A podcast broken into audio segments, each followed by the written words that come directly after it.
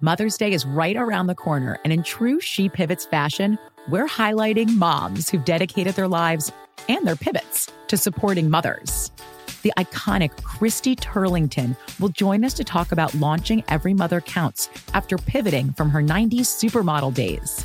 And later, the co CEOs of Baby to Baby will share how they're addressing the needs for millions of babies and moms. So tune in and subscribe to She Pivots. New episodes out every Wednesday. Listen to She Pivots on the iHeartRadio app, Apple Podcasts, or wherever you get your podcasts. The Elevation with Stephen Furtick podcast was created with you in mind. This is a podcast for those feeling discouraged or needing guidance from God. Together in this podcast, we'll dive deep into scripture, uncover the powerful truths that will help you rise above your limitations and embrace your full potential.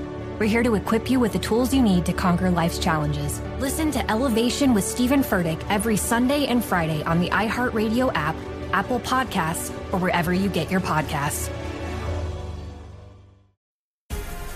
The Black Effect presents Family Therapy, and I'm your host, Elliot Connie. Jay is the woman in this dynamic who is currently co parenting two young boys with her former partner, David. David, he is a leader. He just don't want to leave me. Well, how do you lead a woman? How do you lead in a relationship? Like, what's the blueprint? David, you just asked the most important question. Listen to Family Therapy on the Black Effect Podcast Network, iHeartRadio app, Apple Podcasts, or wherever you get your podcasts. This is Unbreakable with Jay Glazer, a mental health podcast helping you out of the gray and into the blue. Now, here's Jay Glazer. Welcome into Unbreakable, a mental health podcast with Jay Glazer. And cool thing about working now in mental health is I'm able to have conversations with people from all walks of life on a different level. And the person I'm going to bring on right now, I know him because of football. I know him because of the Seattle Seahawks, but not in the way you think. We end up having lunch one day and in uh, Manhattan Beach. And, you know, just you come across people and you go, Oh my God, I can't believe I'm, I'm learning so much from somebody on a random Saturday. But the whole world has learned so much from this man. So it's Dr. Michael Gervais, who's worked with the Seattle Seahawks and worked with 35,000 people and companies and businesses. And you know what? Instead of me reeling, instead of me telling the world who you are, I would like you to tell the world who you are. And I want you to kind of brag about yourself a little bit.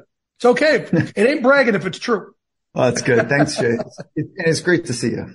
Yeah. So by trade and training, I am a sport and high performance psychologist. And so what that means is that I've, you know, studied the science and the art of how the best in the world organize their inner life and train their mind to be their very best. And sometimes that ends up being the very best in the world. And then I've taken those best practices from not only rugged and high speed, high stress environments of sport, but also into the backcountry, into um, conditions that are life threatening where people make a mistake. They're known as the most hostile environments in the world. When those psychological skills hold up in those environments, those are the ones I'm really interested in. And over the last, let's call it 10 years, I've been taking best practices in sport and um, porting them over into business, which is where most of us spend most of our time. Right. Uh, so, so how did your path get here? Yeah. So when I was a young kid, it was 15, I didn't quite figure out how to do traditional stick and ball sport. And the reason being is because there was artificial rules. There was these adults yelling at us and I didn't get it. And so I remember looking up at like the coach, like, what are you so worked up about? You know, yeah, I stepped on the line. yeah, I passed it to the wrong person. I didn't get it. And so I found myself really attracted to adventure sports. And so surfing and big wave surfing and motocross and um, skateboarding and those types of things where if you make a mistake, mother nature takes care of all of it. She'll hold you under. She'll leave a, make sure you leave a little blood or, or flesh on the asphalt. You know, like she'll, she'll take care of business. And I just love the, the natural consequence environments. And so I was really attracted to them. But what ended up happening is I couldn't figure out how to compete at those sports because I was a different person mentally when people were judging and critiquing and watching and scoring. And, you know, I could do the thing when no one was looking, but I couldn't do the thing when there was people judging. Hmm. That that's really an unfortunate path for somebody who loved to compete and loved to, you know, the sporting environment that way. So it led me, there was this experience where It was surfing. It was a competition. There was three people out in the ocean. It was like 7.30 in the morning, beautiful conditions, about head high, perfect glass, the types of conditions we all hope for. And normally there's like 40 to 50 guys out trying to figure out how to catch one wave every, you know, I don't know, half hour, it feels like. And I was the disaster. This competitor paddles by me and he says, Gervais, I surf with you every day out here. You got to stop worrying about what's going to go wrong here you got to free yourself up, dude. And he paddled away. And I was 15 years old and wow. I was like, how did he know? Like I'm a, I'm a mess mentally. And so that led me down the path that my physical training didn't change or didn't radically change overnight. My technical skills didn't radically change overnight. So what was it? It was just my mind. It led me down the path to try to sort it out. And that's, that's how I got here. Gervais, at 15, you learned this. Yeah. Yeah. Most yeah, of us are at 15 or right. Or, or we're trying to find out, okay, how do I get to home ec class? Jay, I didn't really go to class. I was surfing. I mean, that was my, right, right, right. You know, that was my life. And so, um, yeah, it, it just set me down the path. Like, what is this thing? Come to find out, we're all struggling. We're all suffering. Sure. Nobody gets through this world without trauma, whether it's big T or little t. And it takes incredible courage to, to get feedback that, you know, um, this is where you could do better these are the things that are true about you that you might be struggling with, whether this feedback is from yourself or from a therapist or psychologist or a friend or somebody that, you know, just kind of paddle by you one day and says you're a mess. And so when you just said big T or little T, expand on that. That kind of resonated with me a little bit. Big trauma or little trauma? Yeah. So mm-hmm. big trauma is like you witnessed or experienced something that was life altering. Let's say you're in a car crash and you know, it was one of the heaviest things you've ever seen or been part of. That's like big trauma. Little trauma is a series of things that take place. They don't seem to rise to the level of significance, but they change you and they, they create an experience for you where you're no longer exploring freely, but you're protecting a little bit more. You feel a little bit smaller, a little bit more fearful. You're organizing life. This is both for little t and big T you organize your life in a different way based on that event and it's not for the better. So we all go through them. How we respond to them is critical. It's hard to put in just one podcast, but how do you coach people to respond to big or little T? Is it the same or is it different? The outcome is the same.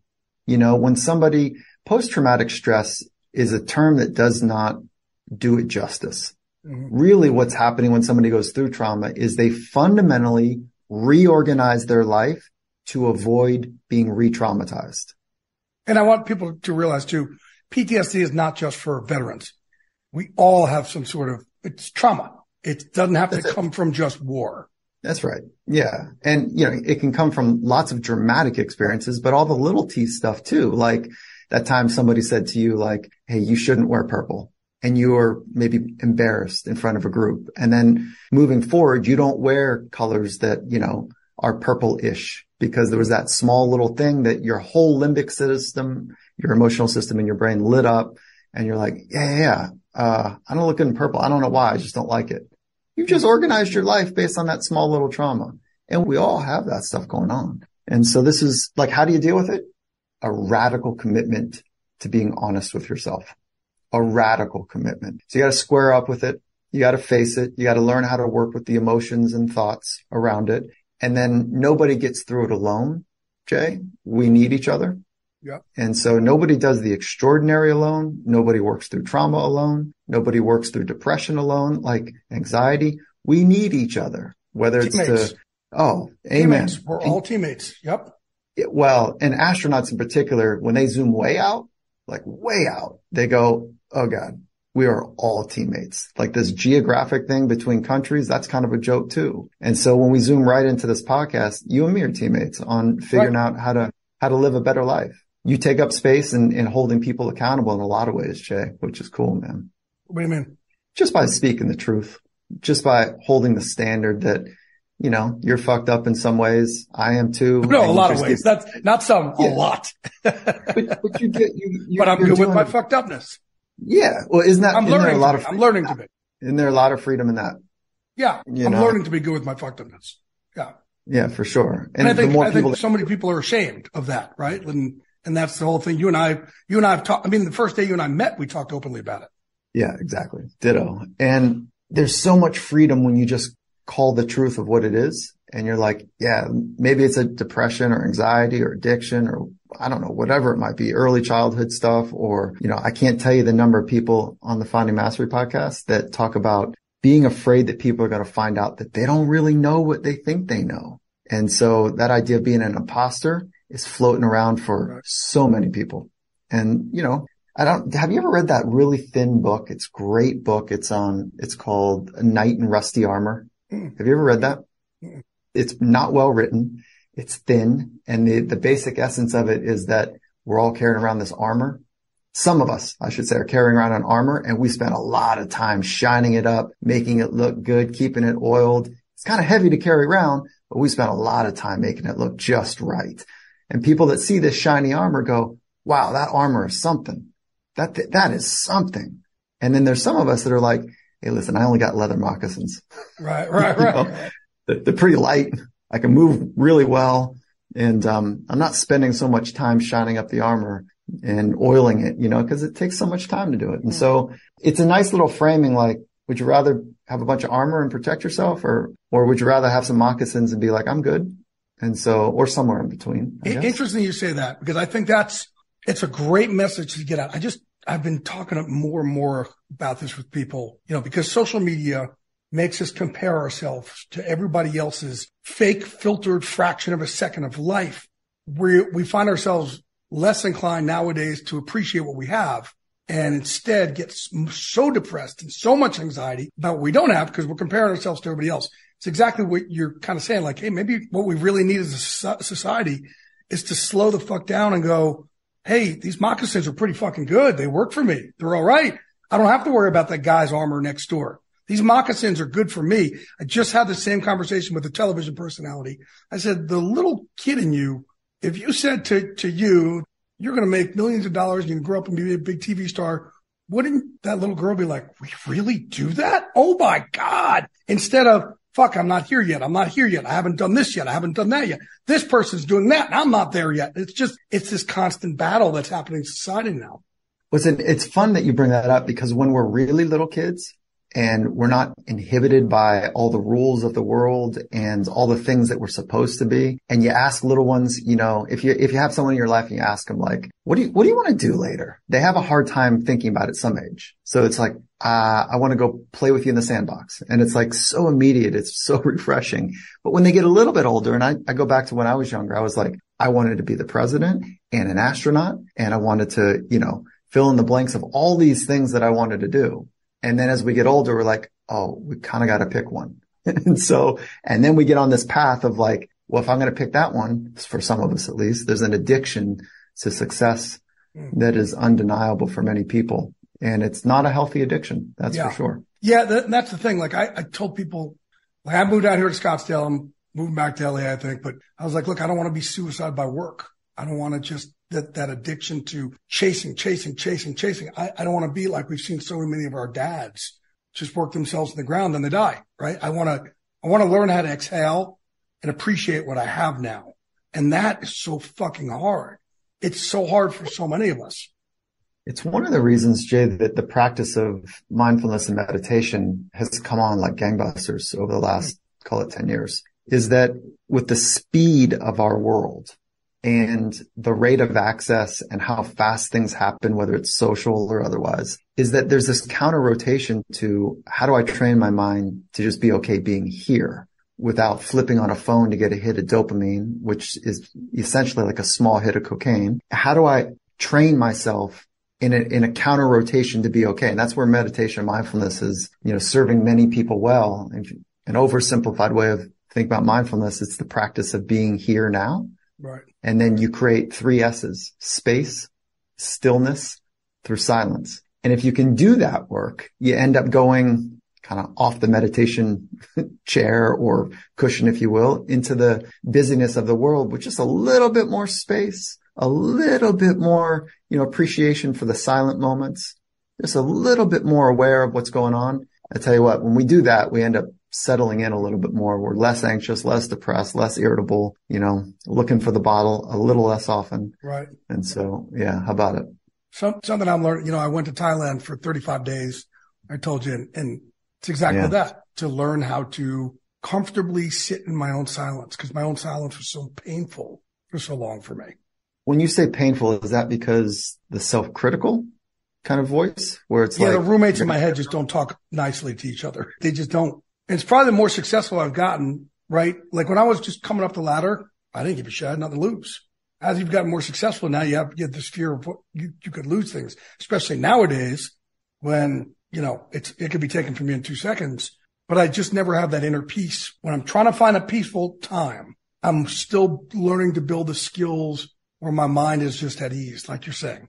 Instead, Mhm. it's either beating up on yourself for stuff you've done in the past or you're beating up on yourself for things you haven't done yet. Yeah. So I love how you're so clear that our mind travels in three places quite easily. It can be attuned to the present, the unfolding present moment, like just staying with this conversation. There's no external narrative if you're really in it. And then if it wanders to the future, you know, it's like, yeah, but I don't know if you can get this done and that done. And like you haven't done this and look, look what Jesus did by the age of 33. you know, like whatever, like comparing ourselves to, you know, the obvious greats. And if you go backwards, you're like, yeah, but you screwed that up. Don't screw it up again. Right. And for most people, it's that toggling between that critical voice. And tell me if this resonates for you, Jay. It's like sometimes that inner dialogue is like an internal civil war. You're Yes. talking about your roommates. Yeah. It's just when I catch myself on that, I'm, I'm curious what you do, but when I catch myself in that, I go, Oh, I see you. I go, I appreciate everything you've done for me, but I'm just coming right back to the task right now. Mm-hmm. And maybe I settle that down with a breath, you know, and I just, it's like a hello and goodbye. And I appreciate that voice because it helped me get here, but it's not going to help me get there. So how, how do you work with it? Like in the thin slice of a moment when you're really shitting on yourself? Well, I've started to remind myself of is I used to say, man, I'm in this much pain because I'm a terrible person. That was the narrative. Hmm. I must be a horrible person. That's why I'm in this much pain. Now my shift is I'm in this kind of pain so I can help others with theirs. Huge shift. Like, Self-focused, other focused. hmm right? And and one is being of service, one is selfish. It's just, hey, you're you are being cursed because you're shitty, you know, and that's just man, it's just not fair to do to to myself. And by the way, it's something that I bring up to myself every day of my life. There's not a day that that goes by that I still don't wake up and I have to get these agreements with myself to get out of bed without thinking I'm this horrible person or, you know, life's against me or, you know, the world is coming crashing down. It's a daily battle for me. That's why people like you or friends like you are so valuable where you can help me with that inner dialogue. When do you think you'll be done with that? Never. How come? Because we're always going to grow. Like it's like I don't go to fight practice Yeah. once. Oh, no, no. So, so let me reframe it. When do you think you'll be done with that uh, hostile conversation about yourself and about your history and Man, there are days I'm done with it and then it creeps back in, right? And that's what mental health does. That's what mental health issues are, right? And, and it's funny too, because I, I go back and forth and people say mental illness. And I say, I don't like to call it mental illness. I like to call it things I've overcome. And I'll have these great couple days or a week or whatever. It's, I, I rarely have a, a straight week where every day is great. I, I just don't have that. I've not been afforded that comfort yet in life. Mother's Day is right around the corner, and in true She Pivots fashion, we're highlighting moms who've dedicated their lives and their pivots to supporting mothers. The iconic Christy Turlington will join us to talk about launching Every Mother Counts after pivoting from her 90s supermodel days. And later, the co CEOs of Baby to Baby will share how they're addressing the needs for millions of babies and moms. So tune in and subscribe to She Pivots. New episodes out every Wednesday. Listen to She Pivots on the iHeartRadio app, Apple Podcasts, or wherever you get your podcasts. I'm preaching to somebody today who is waiting for God to give you your next step. And you don't know what it is yet. You need God to show you your next step. Because God, I can't stay where I am, like I am, where it is. This isn't going to work. I, I have to move on, but I don't know where. A lot of time you'll use it as an excuse. Well, I don't know how. I don't know where. I don't know what. God, if you show me. God, if you tell me. God, if, no, no, no, no, no. You know enough right now. And if you needed to know more, he would show you. Hey, this is Stephen Furtick. I want to invite you to listen to my podcast, Elevation with Stephen Furtick. I am here to help you for the battles that you face in life, for the times when you feel discouraged, for the times that you need guidance from God. I want to give you the truth of what He says about you to help you rise to your full potential. Listen to Elevation with Stephen Furtick every Sunday and Friday on the iHeartRadio app, Apple Podcasts, or wherever you get your podcasts. I'm Elliot Connie, and this is Family Therapy. My best hopes, I guess, identify the life that I want and, and work towards it. I never seen a man take care of my mother the way she needed to be taken care of. I get the impression that you don't feel like you've done everything right as a father. Is that true? That's true. And I'm not offended by that. Thank you for, for going through those things and thank you for overcoming them. Wow. Thank God for deliverance. Every time I have like one of our sessions, our sessions be positive. It just keeps me going. I feel like my focus is redirected in a, in a different aspect of my life now. So, how'd we do today? We did good. The Black Effect presents Family Therapy. Listen now on the Black Effect Podcast Network, iHeartRadio app, Apple Podcasts, or wherever you get your podcasts.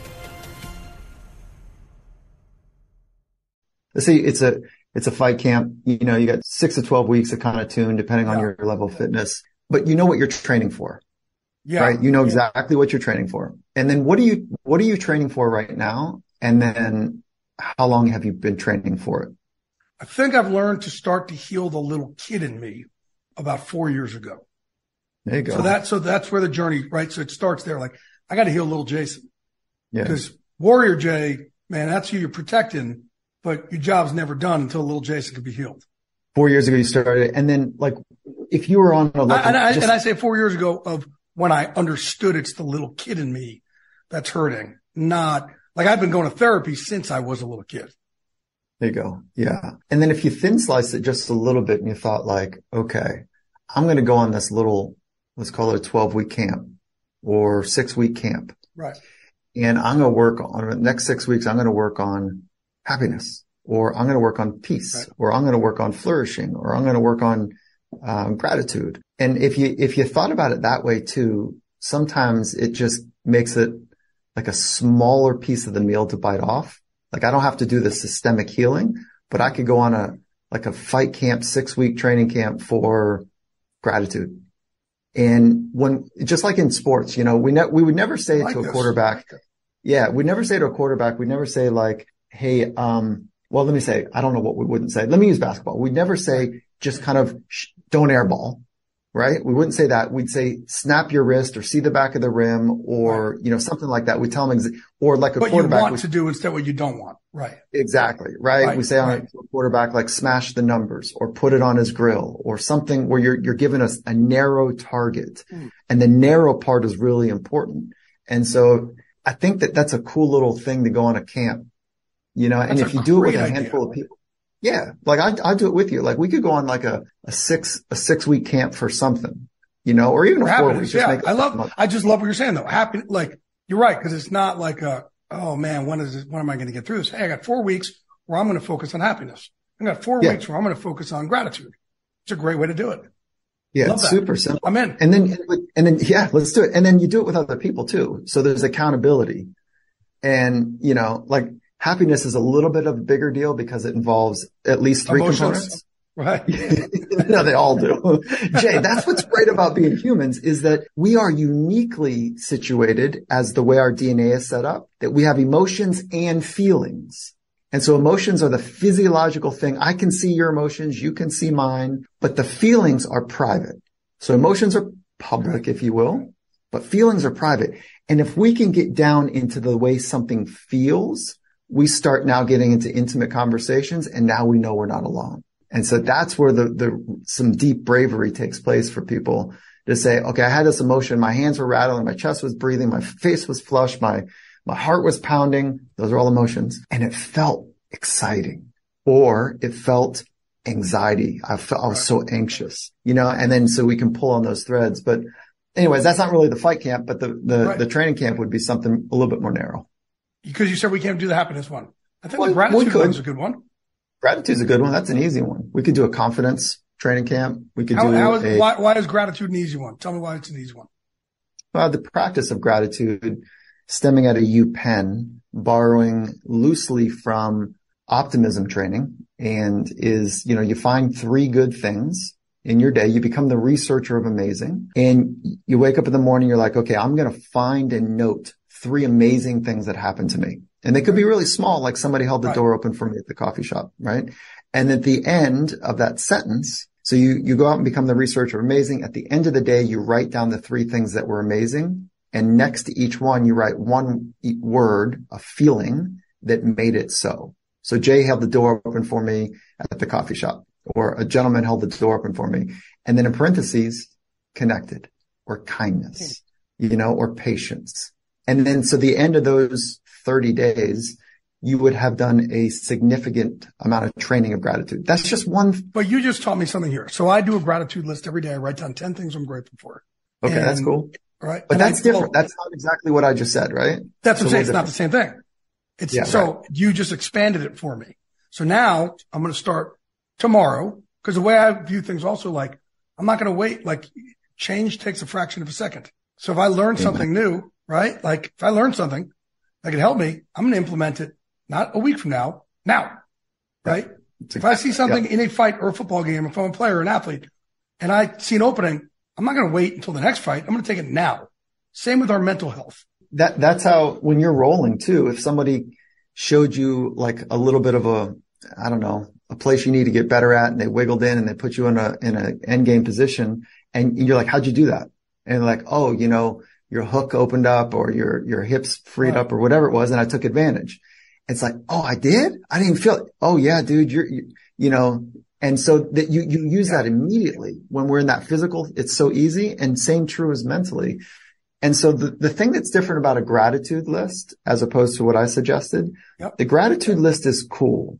But if we're not careful, it's the check the box. I'm grateful for my eyes. I'm grateful for my wife. I'm grateful for my dog. I'm grateful for my roof. It's a check the box. Right.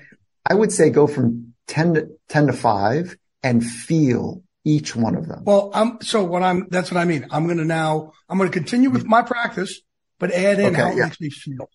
Yeah. Why and then- I put it on the list. That's right. So feel the, the cool. completeness of like, wow, I really do have a roof over my head. Right. Damn.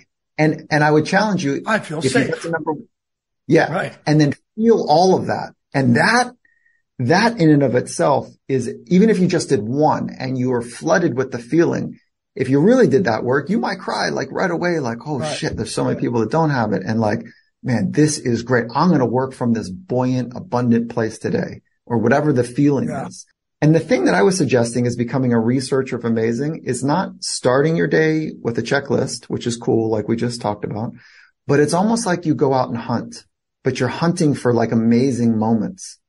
The primary task of your brain and my brain, our brains are millions of years old. They have not adapted to the rhythm of our world. They have not adapted to Teams and Zoom and digital social media, all that stuff. But the majority of our brain is scanning the world to find all the threats and danger.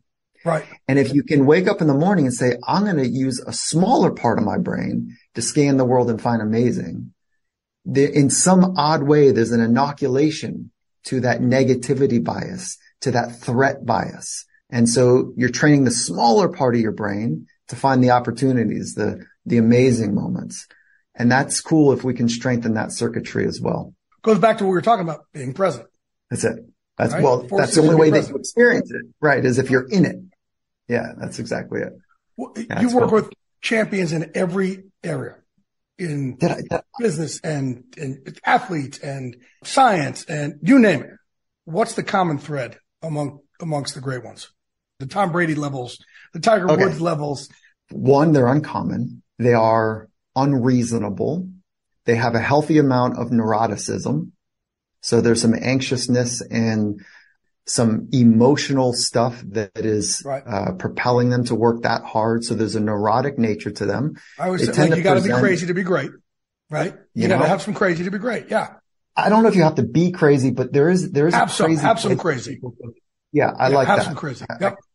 Yeah. Because to get to the edge, whether a literal cliff or the metaphorical cliff that, that you and I are talking about right now, to get to the edge is where you're not sure if you have what it takes. And, and there's a lot of vulnerability in that. And they fundamentally design their life to get feedback about what it's like to be on the edge. Because if you don't push the edge, you will not get better. And so most people can't handle that hmm. because of the level of vulnerability that it takes to take feedback from other people. Like, how'd I do there? How was that? And to be honest with oneself about how they did when they were trying to dance on the edge. Most people just gripping the edge of the cliff and they want to dance and play and sing and they want to do their thing and have this artistic experience. That is scarier than shit. And they fundamentally organize their life to get feedback about what it's like to be on the edge. Most people can't handle a forced stack ranking about how they, how well they sent an email or responded to a call or had a hallway conversation. I mean, we hide in business and elite athletics. There's no hiding. Right. You can't hide for very long, at least. But also it's, they, they, would you say they dance on that edge, but then also whether it's crazy or insecurity, whatever, outwork the world so they can dance on that edge. So yeah, they can get those 100%. answers they're looking for. Hundred percent. Now, right. and then there's, there's two categories amongst those half percenters is that there's enough narcissism up there that this will make sense. All you got to do for them is turn on the lights. That's all you got to do. Make sure that the lights are on because that they are most at home. And that doesn't mean that this is healthy. Okay. Right. The other half of the half percenters, they are outworking everybody so that they have a, a command of themselves. Right. And the other ones, the freaks and the narcissists, when you combine those two, they're not even almost worth studying because they're so right. rare. And I'm not, that, and that's not what I'm talking about because I don't yeah, see right. greatness coming from anything but outworking the world, being rejected more than anybody on the planet, like just grinding, grinding, grinding, grinding, grinding, grinding. That's mastery. I would add, yeah, I love, you know, I love that word mastery. The thing I that I would add, I'm using that, it. Yeah, I know it's good. the thing I would add to that is they have incredible patience because they have to play the long game. They understand that there's an unreasonableness that they want results now, but they understand that it takes time and they have an anxiety that time is going to run out. So they work really hard, but they also recover in pretty intelligent ways. Hmm. Okay. So not only is it grinding, but it's also recovering. So grind, grind, grind, grind without intelligent recovery right. is a recipe for knickknack injuries, sure. soft tissue injuries, yep. collision injuries, burnout, death, mm-hmm. early death. You know, so there is this balance between stress and recovery that I think we can learn from them as well. Mother's Day is right around the corner, and in true She Pivots fashion, we're highlighting moms who've dedicated their lives and their pivots to supporting mothers. The iconic Christy Turlington will join us to talk about launching Every Mother Counts after pivoting from her 90s supermodel days. And later, the co CEOs of Baby to Baby will share how they're addressing the needs for millions of babies and moms. So tune in and subscribe to She Pivots. New episodes out every Wednesday. Listen to She Pivots on the iHeartRadio app, Apple Podcasts, or wherever you get your podcasts. I'm preaching to somebody today who is waiting for God to give you your next step. And you don't know what it is yet. You need God to show you your next step. Because God, I can't stay where I am, like I am, where it is. This isn't going to work. I, I have to move on, but I don't know where. A lot of time you'll use it as an excuse. Well, I don't know how. I don't know where. I don't know what. God, if you show me. God, if you tell me. God, if, no, no, no, no, no. You know enough right now. And if you needed to know more, He would show you. Hey, this is Stephen Furtick. I want to invite you to listen to my podcast, Elevation with Stephen Furtick. I am here to help you for the battles that you face in life, for the times when you feel discouraged, for the times that you need guidance from God. I want to give you the truth of what He says about you to help you rise to your full potential. Listen to Elevation with Stephen Furtick every Sunday and Friday on the iHeartRadio app, Apple Podcasts, or wherever you get your podcasts. I'm Elliott Connie, and this is Family Therapy. My best hopes.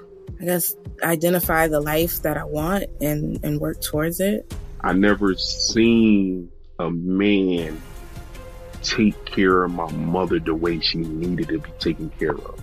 I get the impression that you don't feel like you've done everything right as a father. Is that true? That's true. And I'm not offended by that. Thank you for, for going through those things and thank you for overcoming them. Wow. Thank God for deliverance. Every time I have like one of our sessions, our sessions be positive. It just keeps me going.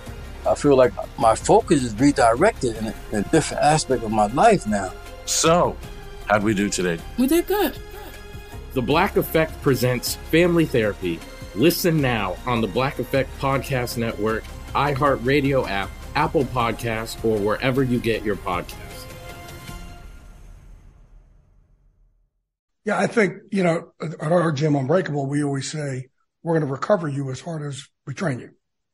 There you right? go. And, and, and, but I used to be the Jersey Shore meathead who just worked out, worked out, worked out, worked out and didn't understand recovery. And once I did, man, did everything change.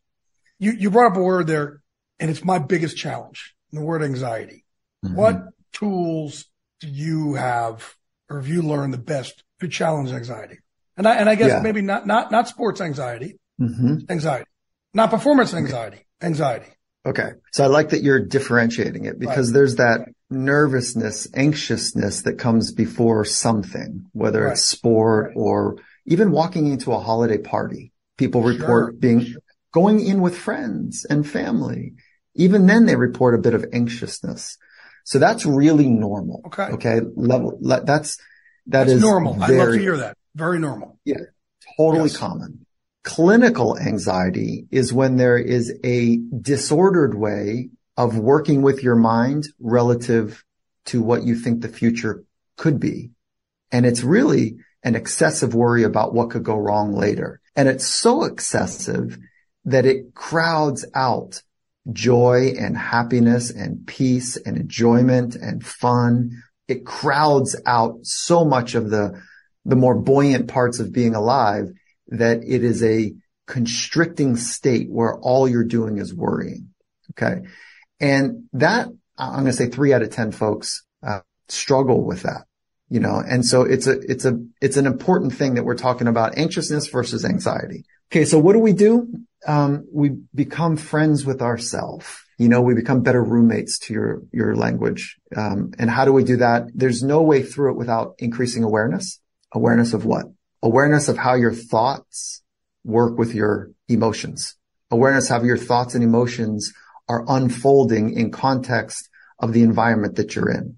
So step one is awareness. What is actually happening inside you? Step two is that if the, if the excessive worry is uh, self-talk. So there's, it's called cognitive anxiety versus somatic anxiety. So there's two types of anxiety now. Okay. Cognitive anxiety is excessive noise in your brain or in your mind. And somatic anxiety is that feeling like you've got knots in your stomach, your shoulders are up to your ears, you're sweating. So you feel it physiologically. Okay. So there's different protocols for each one. Mm-hmm. Both of them are going to involve step one awareness. Awareness training really comes from mindfulness meditation. Really, that's the biggest. The second biggest for awareness is journaling. Mm-hmm. Okay. So there's some sort of forced insight there. And the third is conversations with people of wisdom. And if you say, I don't know anyone wise, just get somebody who's read a chapter more than you, somebody who's lived an interesting life, somebody who's going to pay attention to your experience rather than theirs. But it could, it could So be somebody who's not so much, let's say, more wisdom than you. I would say any ear, wouldn't you? Like any ear that could say, Well, I think about some of my knucklehead friends that like they, you know, like if I go back to some of my friends from high school and I saw them tonight, I think I'd revert back to the way I was in high school. At some Oh, level, I got we would, we would all snap back to some of that knucklehead version, okay, you know, okay, I got you. I got you. even though we're fundamentally different, but Mhm. but no, I don't think it's just anybody. I think it's a trusted person that they're in the conversation or relationship for you, not for them. Yeah. What about for, and what that's about why- for people who don't, who aren't able to get those people? okay. One, Like, like, like okay. listeners who go, well, I don't have somebody. I, I get a, a lot of people also who will say, well, I don't have people who care enough about me to, to hear about my issues. I like that. I like where you're bringing it. Right. So one is this is where priests, and um, rabbis Mm-hmm. and monks and right. communities that are focused on healing and wellness. And sometimes you pay for them, sometimes you don't. And, you know, so it's finding a community or a tribe where there's some elders and people that have practiced, you know, the wisdom traditions. That's one way to do it. So you got to work. I'm not saying this is easy, right? Like these no, people no, are none of it's easy. Yeah. No, no, no. And, and if you've got some means, then maybe you want to, you know, hire a, a therapist or a psychologist or, you know, or if you've got insurance, whatever. So I don't think it's easy, but when you go work for something and you know, like, listen, oh, okay. So hold on. Let me pause this. Let's say you can't find that person. Go to step one and two, mindfulness meditation. Go get real with yourself. Be honest, you know, process that. Okay? And people could Google how to meditate, like Google it. Google oh, Please. different types of meditate. Right? It, it is readily available to learn how to meditate, learn how to do breath work. Dive in. Like what's 100%. the worst that, what's the worst that can happen? And people want to reach out to you and me. I'll send them, I'll send them a handful of meditations I've built over the years just to get them going, you know? And so no, no problem. And you're, you're exactly right there. And that's not for everybody. Mindfulness and meditation is not, you know, I remember when I first learned it 25 years ago. It's like, this ain't for me. like, what is this? This is crazy, you know? I got, I got a funny one for you. I was doing transcendental yeah. meditation and, you know, a lot of the vets I work with are like, Hey man, TM really changed me, saved my life. So somebody sets me up with transcendental meditation guy. He comes over to the house and he gives me a, my, my, what is it? Your, your, not mantra. your word, but your sound, your mantra, right? Mm-hmm. I don't like my mantra. Okay. So, so I, I, I, cause it, it, like the mantra, like worsened my TMJ. The way I was doing it, I was like, mm, grr, grr, and I'm like grinding my teeth a little bit more. So I said to him, Hey, you know, I, you gotta, gotta change your mantra. And he goes, can't change it. It chose you. And I'm like, well, let's choose a different one. He's like, can't do that. It's chosen you. It's the only one. I'm like, I'm about to choke out my fucking TM guy. And so all the vets are like, if there's anybody who needs transcendental meditation, it's you clearly because you want to choke out your transcendental meditation guy. Oh, bless it. Imagine that. Yeah. Oh God. Yeah. So there's, there's, listen, and TM is great. And you, there's lots, you know, the research is coming back, really interesting research around eight to 12 minutes to get some interesting results from a science perspective. Eight to 12 minutes all we need. Yeah, I'd say like as a, like 20 is coming back more interesting from a science right. lenses, but 12, like there's some really amazing yeah. changes that are taking place. I want people to hear that because before I started meditating, I thought I needed an hour and I have ADD. So that doesn't work for somebody with ADD. Hour does not work. I can't do that. So when you're telling me I got five minutes, 12 minutes, it's way better. Well, listen, uh, so if you think about 12 minutes a day as your training for your mind. And you do how many day, how many minutes a day for fitness, physical fitness? Right. No, I agree. 60, 45.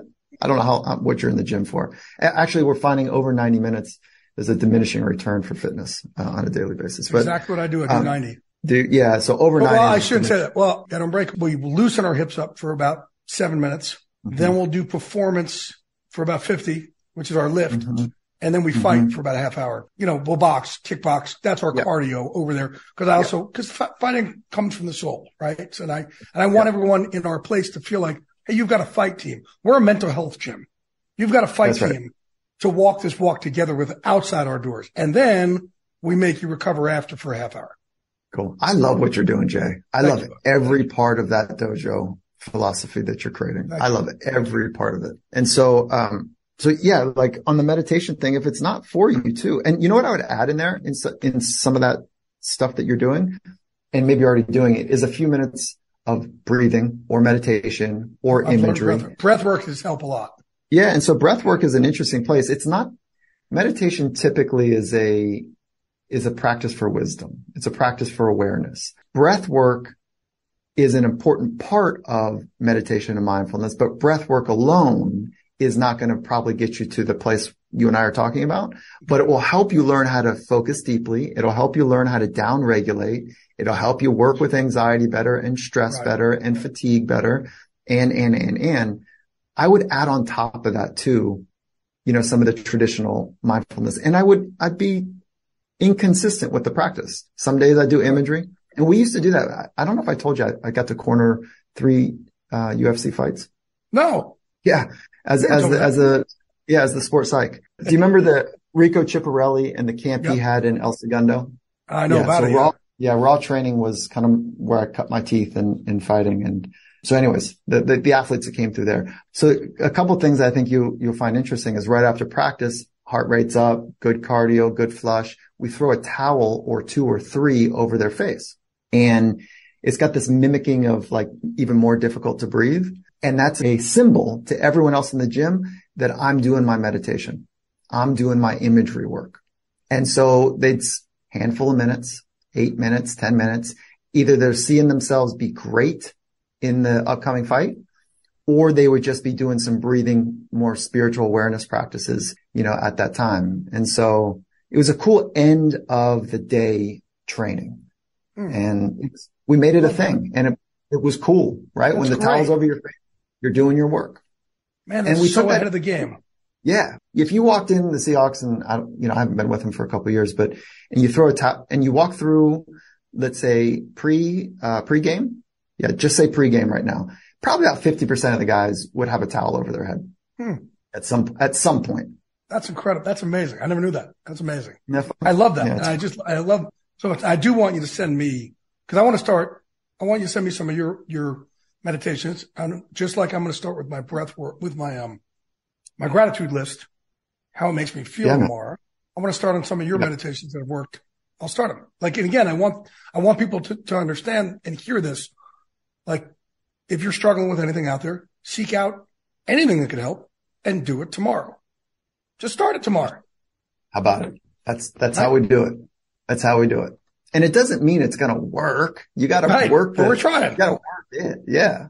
And I'll get excited about keep trying. That, that's why you asked me before, Hey, when do you think you'll stop? No, I think I'll always do so. Cause even if I ever get to a place of inner peace and happiness and not feeling depressed and, and anxious, then I, then I can, if I can get to space there, then I could build to a, to a better plateau, I guess, if you will, of happiness. Well, my, no, Jay, my question to you earlier was like, when do you think you'll be done with the, the intensity of the civil war? the intensity yeah. of the bad roommates. Like when do you think you'll be yeah. done with that? And God, I, am going to, for, for the rest of my life, I'm going to keep working on flourishing. Yeah. Don't, I want to be done with it, man. Like I want to, don't know why I'm not yet. And again, maybe it's just because I'm now, and maybe also I'm doing more intense work. So it's maybe the, the fighting feels even more intense. Yeah, maybe that, I don't know where you are in your process, but I think also sometimes, um, and I'm not pretending to give you a suggestion here, but sometimes I think we like I, I'll speak for myself. I get used to doing the work.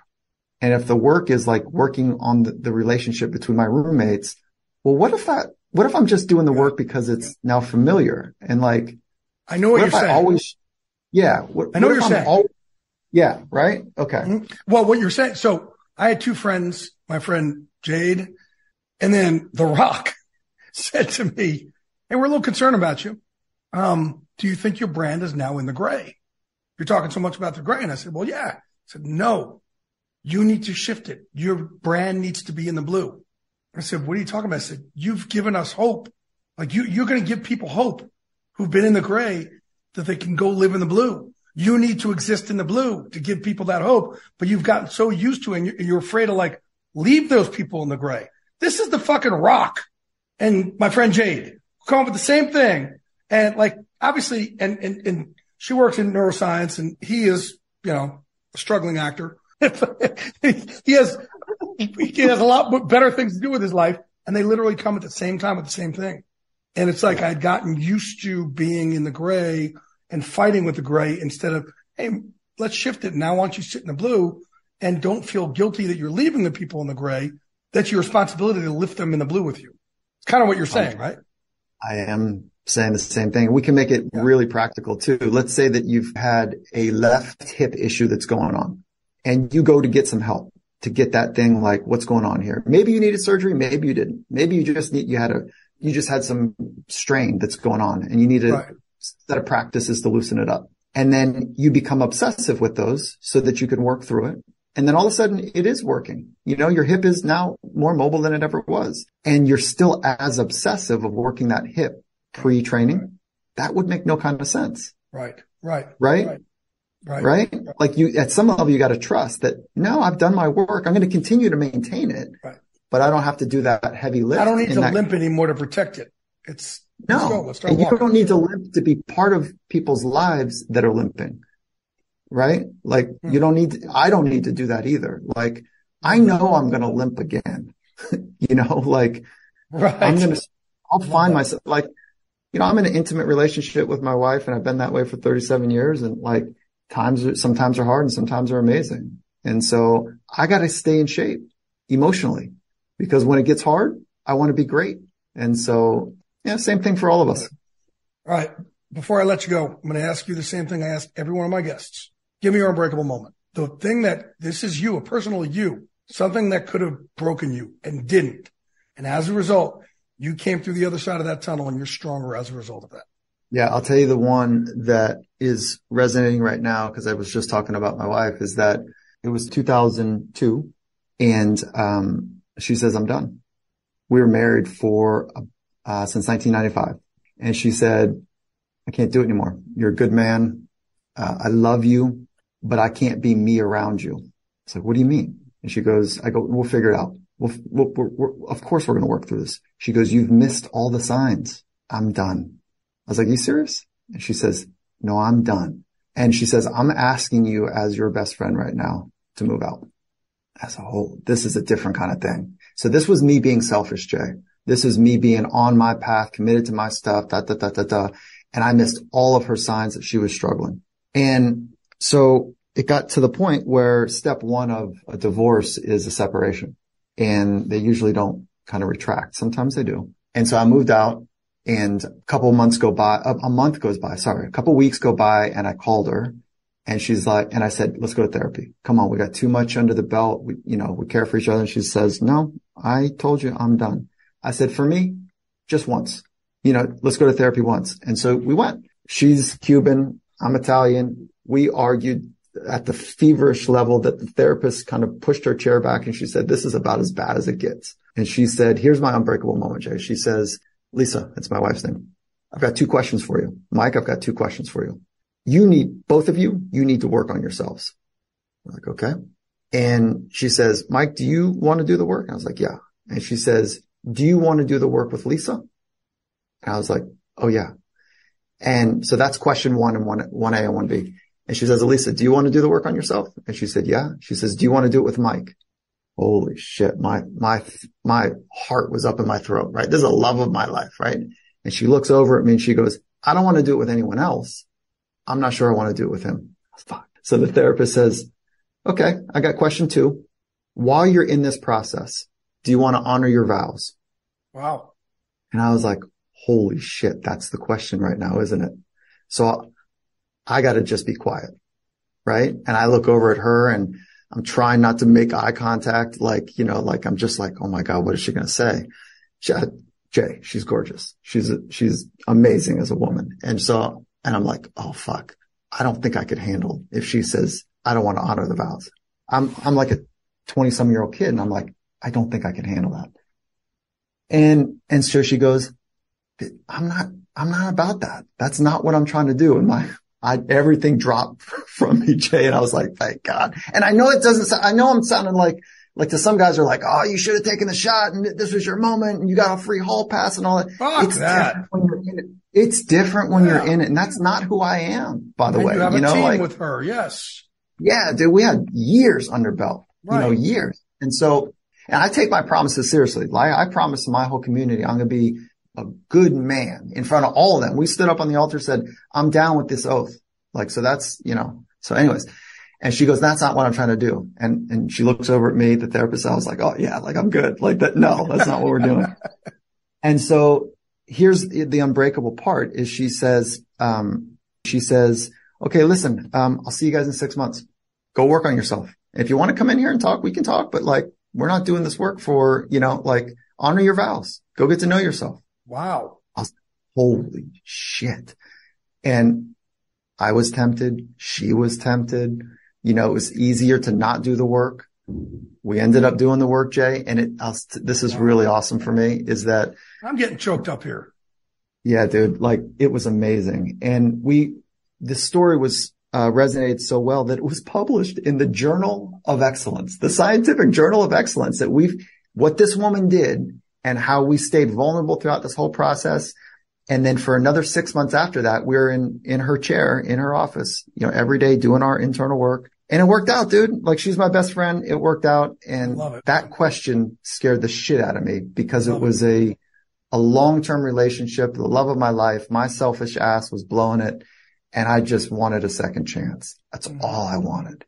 And so that moment, it gave, she gave me, she gave me a second chance. And you had to drop all your ego with that second chance. All of it. Yeah. All of it. Beautiful. Brother, all I love you so much. Thank you so much. Anything I can help you promote here right now that for all our listeners? like, dude, just where, where can they hear you? Where can they hear? Where can they find more of you? Tell our listeners where we can. Okay. Yeah. I just want to say thank you for the thank space. You. Yeah. And, um, Finding Mastery podcast is the weekly, um, experience where we talk with the greats and how they work from the inside out. And, um, I got a book coming out in 2023. Yep. It's on fear of other people's opinions. And so the number one constrictor of human potential. So that's coming out soon. What's the title of that book going to be? The first rule of mastery. Great. Love it. Yeah. Call it. Can't wait. All right, brother. I appreciate you. I will have you Yeah. on again once that comes out too, man. I appreciate you, dude. Thank you, man. And once again, all of us together, we all got to walk this walk together. Mother's Day is right around the corner, and in true She Pivots fashion, we're highlighting moms who've dedicated their lives and their pivots to supporting mothers. The iconic Christy Turlington will join us to talk about launching Every Mother Counts after pivoting from her 90s supermodel days. And later, the co CEOs of Baby to Baby will share how they're addressing the needs for millions of babies and moms. So tune in and subscribe to She Pivots. New episodes out every Wednesday. Listen to She Pivots on the iHeartRadio app, Apple Podcasts, or wherever you get your podcasts. The Elevation with Stephen Furtick podcast was created with you in mind. This is a podcast for those feeling discouraged or needing guidance from God. Together in this podcast, we'll dive deep into scripture, uncover the powerful truths that will help you rise above your limitations and embrace your full potential. We're here to equip you with the tools you need to conquer life's challenges. Listen to Elevation with Stephen Furtick every Sunday and Friday on the iHeartRadio app, Apple Podcasts, or wherever you get your podcasts. The Black Effect presents Family Therapy, and I'm your host, Elliott Connie. Jay is the woman in this dynamic who is currently co parenting two young boys with her former partner, David. David, he is a leader. He just don't want to leave me. But how do you lead a woman? How do you lead in a relationship? Like, what's the blueprint? David, you just asked the most important question. Listen to Family Therapy on the Black Effect Podcast Network, iHeartRadio app, Apple Podcasts, or wherever you get your podcasts.